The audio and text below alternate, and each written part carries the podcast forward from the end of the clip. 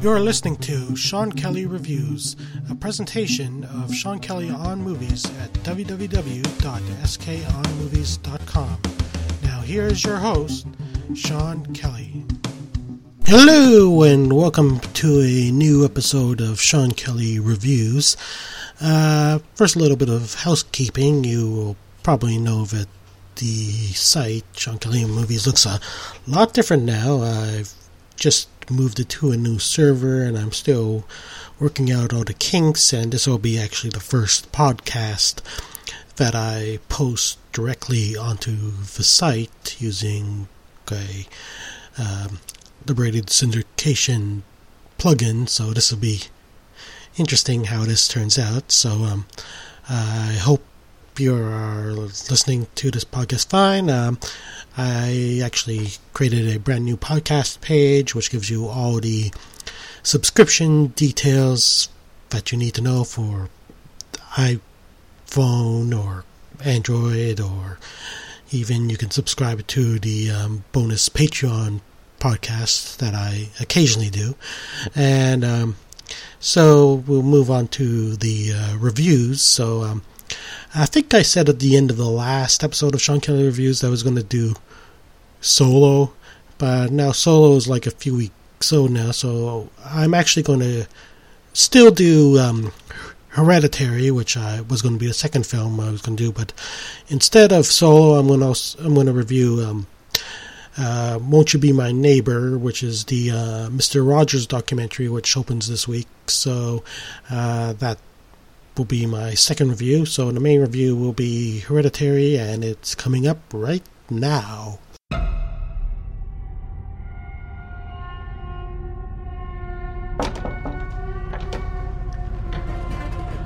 Come on, Peter. There's your suit.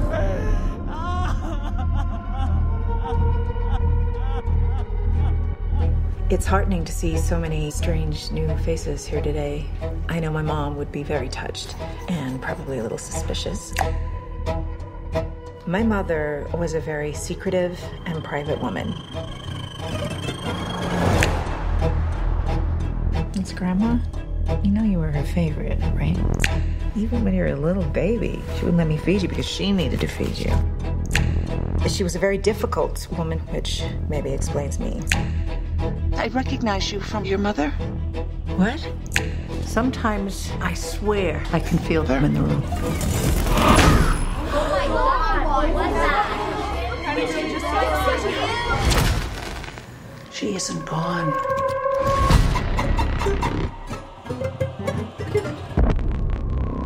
She had private rituals, private friends. Who's gonna take care of me? You don't think I'm gonna take care of you? But when you die, And she wasn't altogether there. At the end.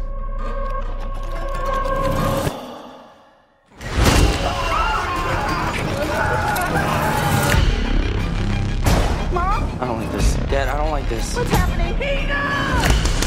Don't you ever raise your voice at me! I am your mother! Mom, what's happening? Make it stop! Make it stop! I just don't want to put any more stress on my family.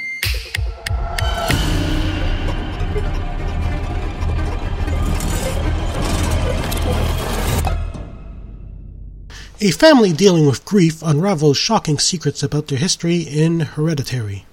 Annie Graham, played by Toni Collette, is an artist living with her husband Ben, Steve, played by Gabriel Byrne, and children Peter, played by Alex Wolff, and Charlie, played by Millie Shapiro.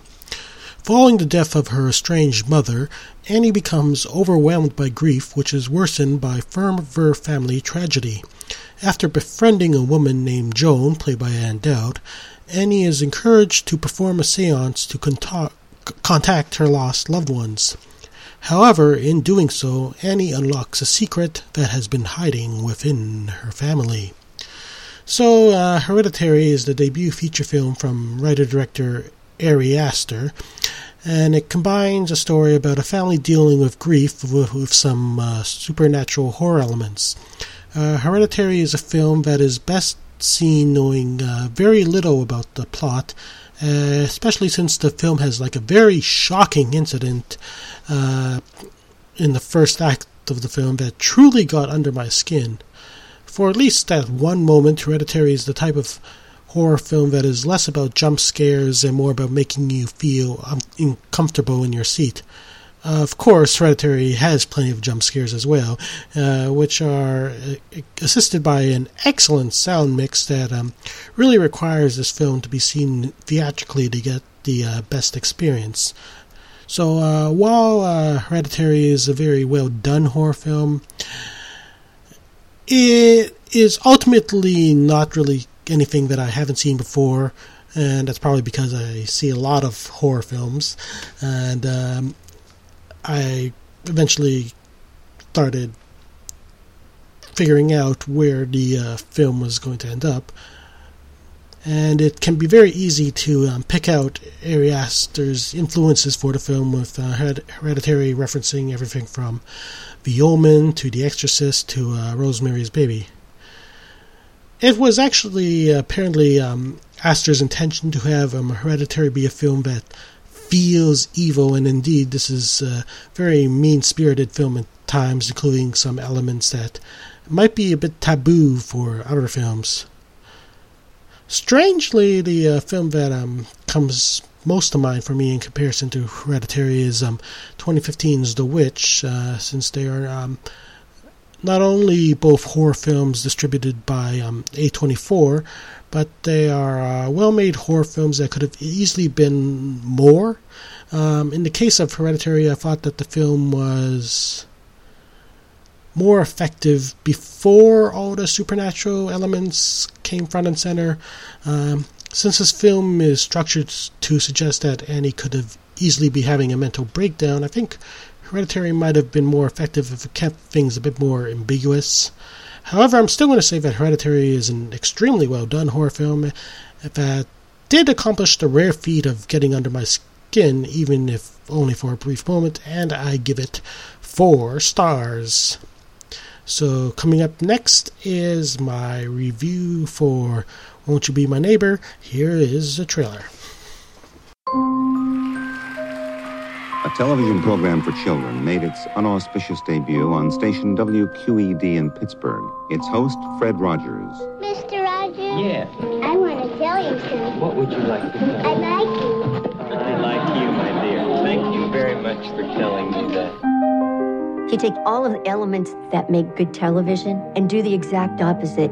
You have Mr. Rogers' Neighborhood. Low production values, simple set, unlikely star. Yet it worked. Hello. I've always felt that I didn't need to put on a funny hat or jump through the hoop to have a relationship with a child. He was always trying to get a message across in every show. A week on death. What does assassination mean? On divorce. Some people get married, and after a while, they're so unhappy that they don't want to be married anymore. He was radical. I know everyone says that, but he was radical. They didn't want black people to come and swim in their swimming pools. My being on the program was a statement for Fred. A neighborhood was a place where, at times that you felt worried, scared, unsafe, would take care of you. He had a singular vision of kindness and love.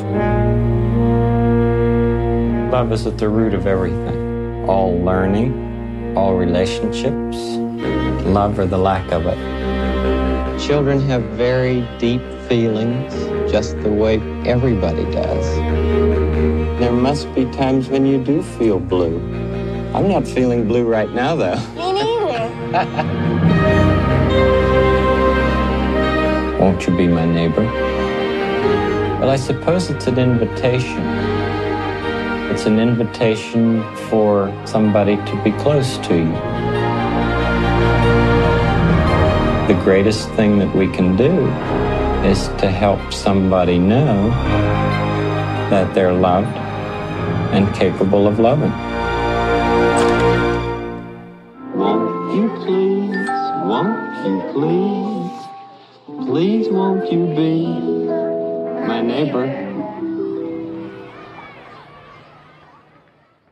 The story of the life and career of Mr. Rogers is told in Won't You Be My Neighbor.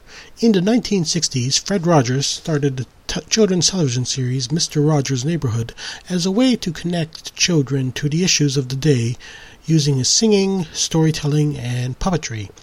The show ran for over 30 years with the soft-spoken, cardigan-wearing children's television host being a symbol to multiple generations of children. So, Academy Award winning filmmaker Morgan Neville, uh, who directed 20 Feet from Stardom, brings us all back to our childhood with Won't You Be My Neighbor. Fred Rogers can arguably be considered the greatest children's entertainer there ever was.